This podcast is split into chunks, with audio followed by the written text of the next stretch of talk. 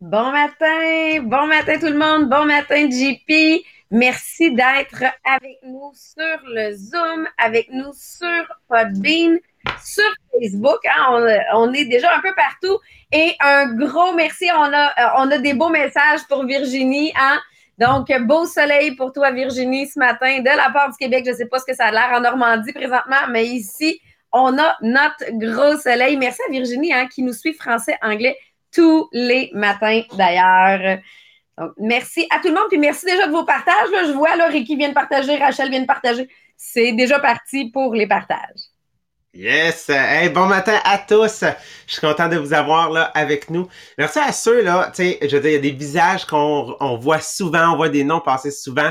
Euh, sur le Facebook, malheureusement, euh, moi je vous vois pas. Euh, c'est plus Sabrina qui voit cette partie-là, mais merci d'être là avec nous. Merci d'avoir choisi d'écouter le podcast des millionnaires des diamants tous les matins ou même de le réécouter en rediffusion. On espère vraiment que ça fait un impact pour vous. C'est vraiment ça notre objectif, vous le savez, de bâtir une communauté communauté euh, de gens qui euh, veulent niveler vers le haut, qui veulent être dans un environnement positif, qui veulent changer cet environnement-là, peut-être dans lequel ils baignent en ce moment, ou être sûr d'avoir cette lumière-là, euh, le, durant le jour pour pouvoir débuter leur journée, euh, faire en sorte que la journée aille bien. Fait que vraiment, c'est ce qu'on veut en tant que communauté. Fait que merci d'être là. Puis bien évidemment, pour ceux qui prennent le temps de partager ou ceux qui prennent le temps de taguer des gens, donc directement sur Facebook, qu'est-ce qui est important? Vous demande, assurez-vous de rajouter en fait un mot de vous-même, quelque chose qui vient de votre cru, juste pour expliquer aux gens pourquoi, pourquoi est-ce que vous, ça a de la valeur, qu'est-ce qui fait que depuis peut-être un an, six mois, trois mois, vous décidez de suivre, d'écouter religieusement le, podcast des millionnaires des diamants pour que les gens se sentent interpellés et non juste que ça se devienne une autre notification puis que ça soit perçu comme du spam. Fait que ce qu'on veut, on veut bâtir une communauté positive en apportant du positif aux gens autour de nous. Merci à ceux qui ont pris le temps de partager et qui ont pris le temps de taguer. C'est vraiment apprécié. Ça nous aide à apporter de la visibilité à notre, euh, dans le fond, à notre podcast et à notre communauté. Aujourd'hui, qu'est-ce qu'on fait? C'est qu'on va terminer euh, une... Euh, la section qu'on avait débuté la semaine dernière, je ne sais pas si vous vous souvenez, on avait, débuté, lundi dernier en, euh, en parlant en fait de, une procédure, un protocole si vous voulez, ou des étapes à suivre pour que en tant que leader, tu puisses amener la coopération euh, au sein de ton équipe. Donc, comment toi, en tant que leader, tu te dois d'agir et d'interagir avec les gens pour pouvoir les amener à atteindre des niveaux, euh, des niveaux incroyables dans ton équipe, que ce soit au niveau de ta business, ton couple, euh, des organismes, des des clubs ou des choses comme ça dans lesquelles tu fais partie. Fait comment tu peux prendre cette responsabilité-là? Donc, on avait couvert les euh, étapes 1, 2, 3 et 4 la semaine dernière. Donc, l'étape 1, qu'est-ce que c'était? Juste pour qu'on puisse se le remémorer, pour bien comprendre l'étape 5 aujourd'hui, c'est d'avoir des objectifs clairs. D'être sûr que chaque personne dans ton équipe et toi-même, les objectifs soient clairs, soient définis sur c'est quoi, c'est où est-ce qu'on s'en va. Parce qu'oubliez pas, les gens veulent suivre des gens qui savent où est-ce qu'ils s'en vont. Les gens ne suivent pas des gens qui savent pas où est-ce qu'ils s'en vont. c'est bon dans toute situation là. Puis tu sais, je, vais prendre un, exemple là, mettons que des fois on s'en aperçoit pas. Tu sais, au secondaire, on a fait des mauvais choix d'amis. Ok, des fois ça peut arriver. Puis la raison pour la, ben oui, voyons, ça arrive-tu ça?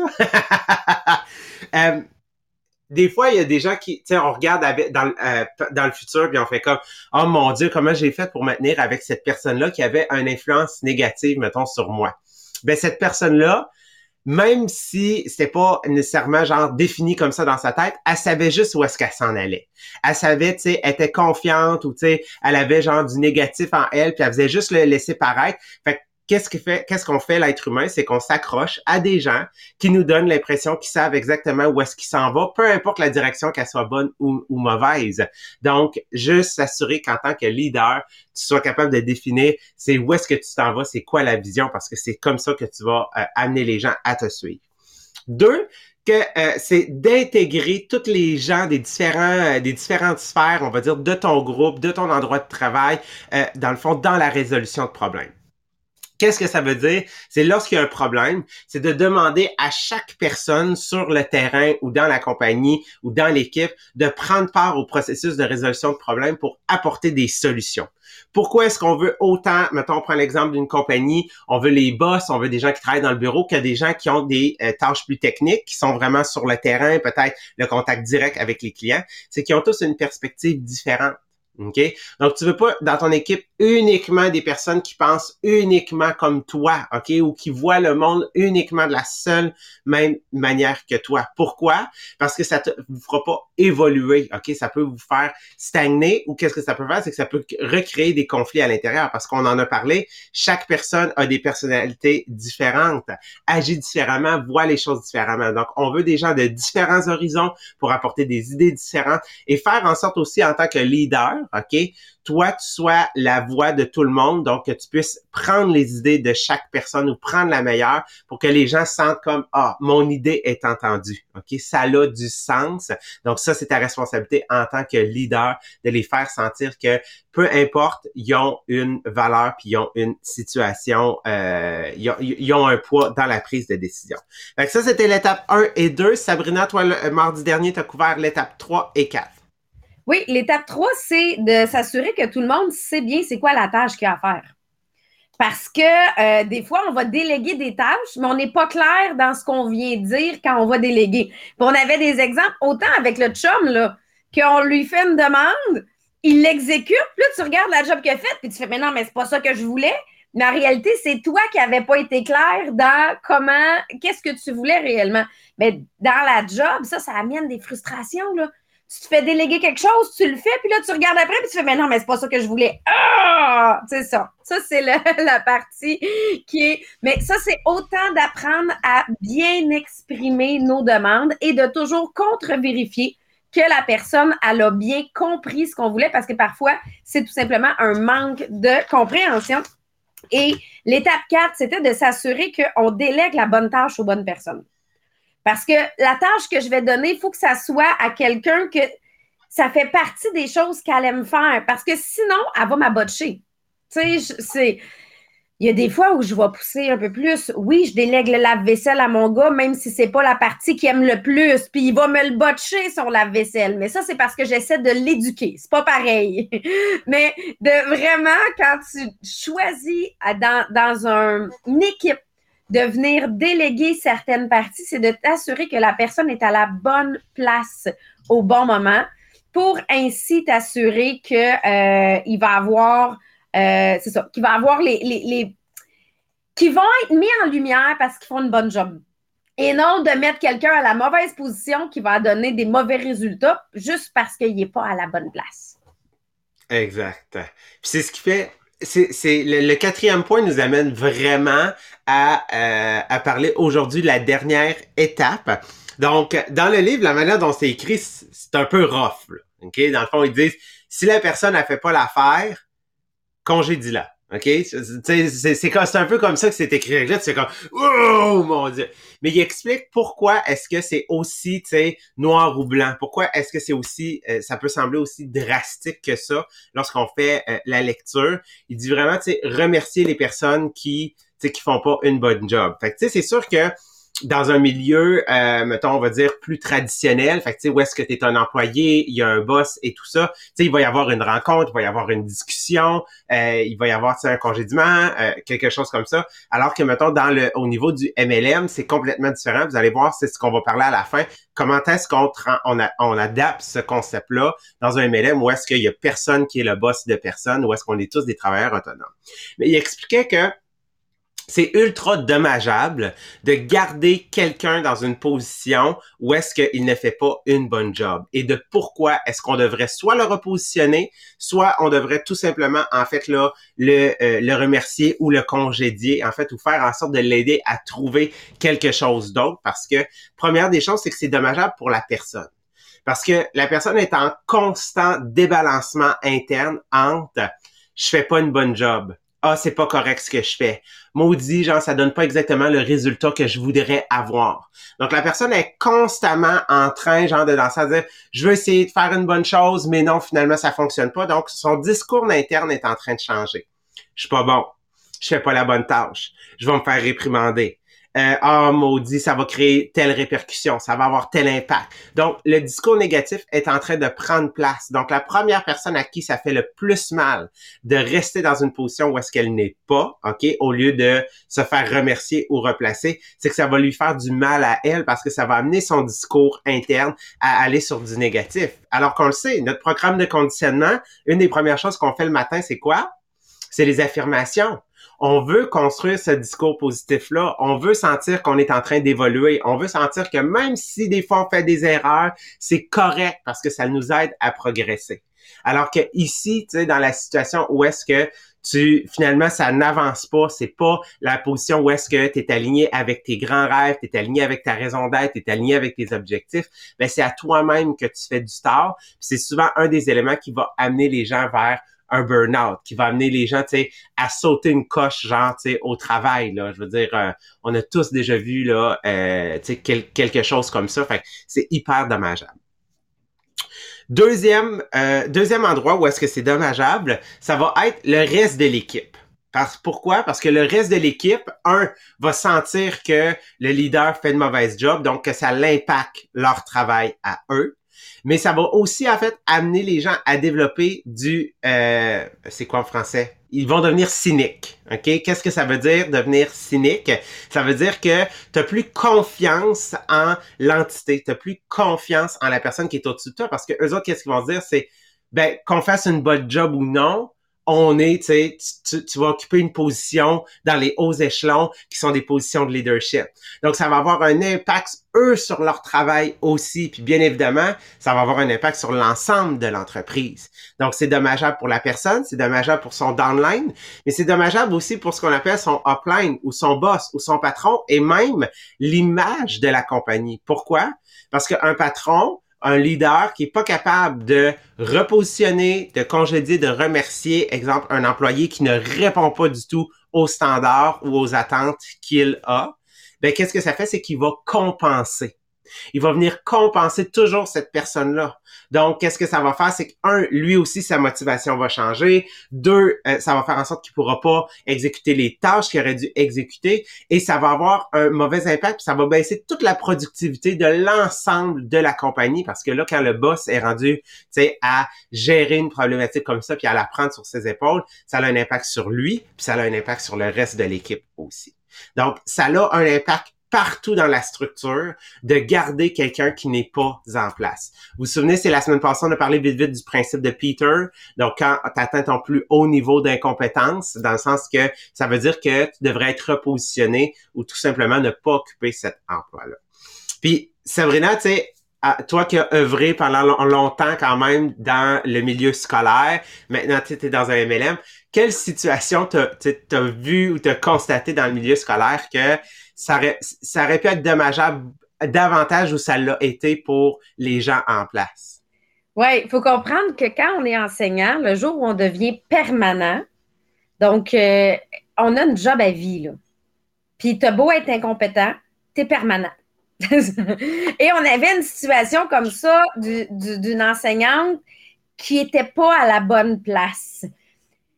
Elle enseignait une matière qu'elle ne comprenait pas. Mais le système a fait que parce qu'elle a enseigné pendant tant de temps cette matière-là, elle est devenue qualifiée pour l'enseigner, elle a eu sa permanence. Donc, on ne pouvait plus la repositionner. C'est elle qui choisissait de resigner ce contrat-là chaque année, même si c'était pas bonne. Pas bonne au fait que c'est pas qu'elle gérait pas ses élèves, c'est qu'elle enseignait pas la bonne théorie. Fait qu'on a eu beau envoyer des enseignants dans sa classe, on a eu beau envoyer des conseillers pédagogiques dans sa classe, ses élèves, quand ils arrivaient à la fin d'année puis qu'ils faisaient l'examen du ministère, ils se plantaient parce qu'ils n'avaient pas appris les bonnes affaires, ils avaient appris des erreurs. Mais on ne pouvait rien faire. Le problème était que là, c'était en train de miner la réputation de l'école. Parce que là, l'école, dans les classements, quand il arrivait à ce niveau-là, dans cette matière-là, ben, les élèves avaient des mauvais résultats. Puis là, il dit Ah, ben, c'est parce que l'école est pas bonne. En réalité, c'est parce que l'école était prise avec une enseignante qui ne pouvait rien faire avec. fait que ça, le système amenait ça. Fait que c'est quelque chose qui est euh, vraiment. Là, il était pris dans cette situation-là.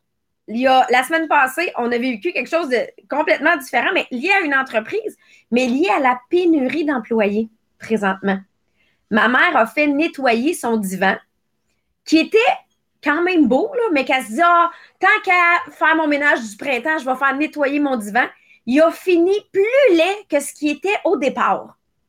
Fait que là, elle a appelé la compagnie en disant Regardez, je vais vous envoyer une photo, ça n'a pas d'allure de quoi ressemble, à quoi ressemble mon divan une fois que vous avez passé. Puis là, le boss, il a bien réalisé, là. Il est descendu de Montréal aller-retour. Ça y a pris une demi-journée pour réussir à venir pour réussir à venir faire la job, à rattraper ce que son employé a fait. L'employé, c'était pas un nouveau, mais le boss, il gardait cet employé-là. Pourquoi? Parce qu'il n'y a personne d'autre pour le remplacer. Mais ça coûte plus cher présentement à sa réputation garder cet employé-là. Fait que des fois, oui, le problème est, dû justement à la pénurie, mais là, ma mère a dit, c'est clair que oui, ils sont venus l'arranger, mais elle fera plus jamais affaire avec cette compagnie-là, vous comprenez, pour faire nettoyer son divan. Puis c'est, elle va pas les référer. Si moi, mon divan est à nettoyer, elle va juste me dire, prends pas eux autres, au lieu de dire, prends eux autres. Fait que c'est là que des fois, on peut perdre notre nom pour une job, pour quelque chose comme ça. Bon, en MLM, on ne va pas licencier quelqu'un. Ce n'est pas exactement le même principe, mais on peut décider où est-ce qu'on met notre énergie, par exemple. Exactement. Fait que, tu sais, c'est comme, c'est ça qu'on a cherché à adapter le concept de, ben, tu sais, je veux dire, comme ça, le, le, patron que euh, l'employé a fait une mauvaise job, je veux dire, c'est quelque chose de récurrent, il a monté un dossier, il l'a rencontré, il a donné des chances, il l'a, il l'a aidé à se former. Mais à un moment donné, il faut que ça arrive, tu sais, à quelque chose parce qu'effectivement, ça lui coûte encore plus cher, non seulement en argent, mais en énergie puis en réputation. Donc, ça a un impact beaucoup plus grand de garder quelqu'un qui est pas à sa place. Du côté du MLM, comment est-ce que ça fonctionne? En fait, comme Sabrina l'a dit, c'est l'endroit où est-ce que je vais venir mettre mes énergies.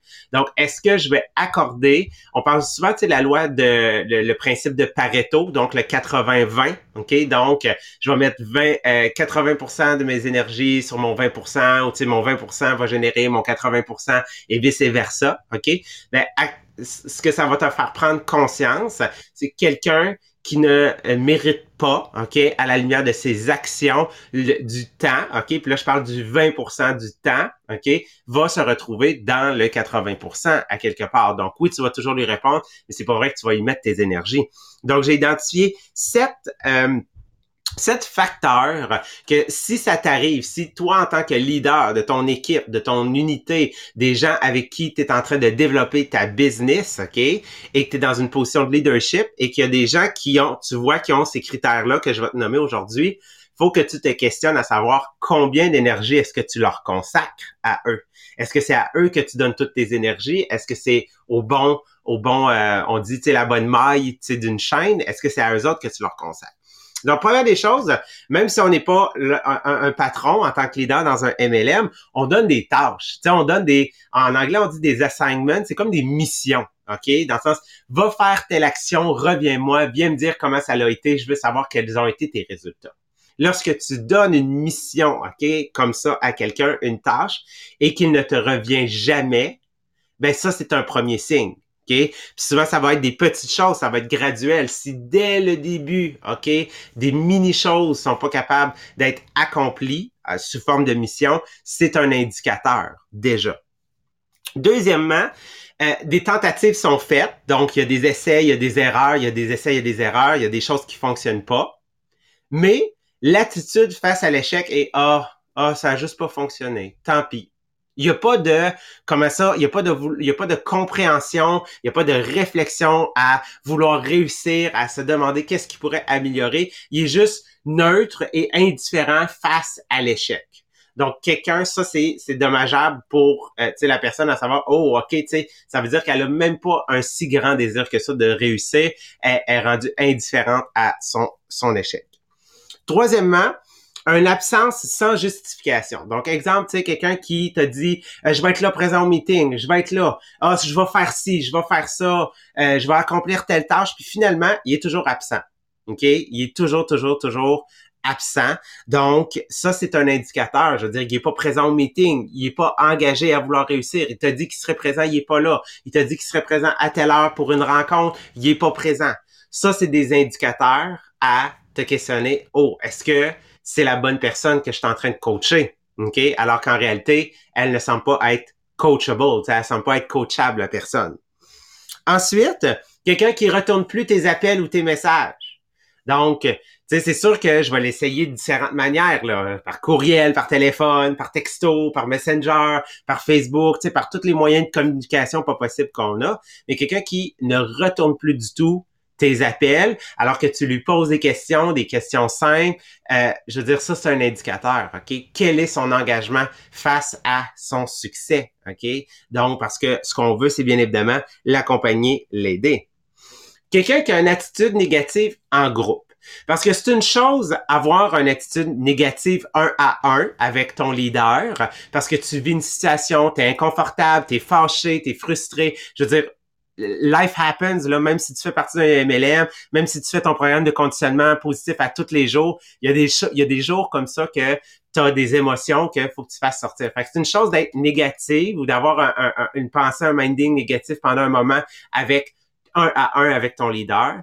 Mais lorsque cette personne-là, OK, a une attitude négative alors que tu es en groupe puis que tu veux bâtir en fait une communauté, un environnement positif, là c'est dommageable parce que non seulement il fait plus juste du mal à lui-même, mais il est en train de faire du mal au reste de l'équipe. Et ça c'est dangereux. Donc vraiment d'identifier ces comportements-là.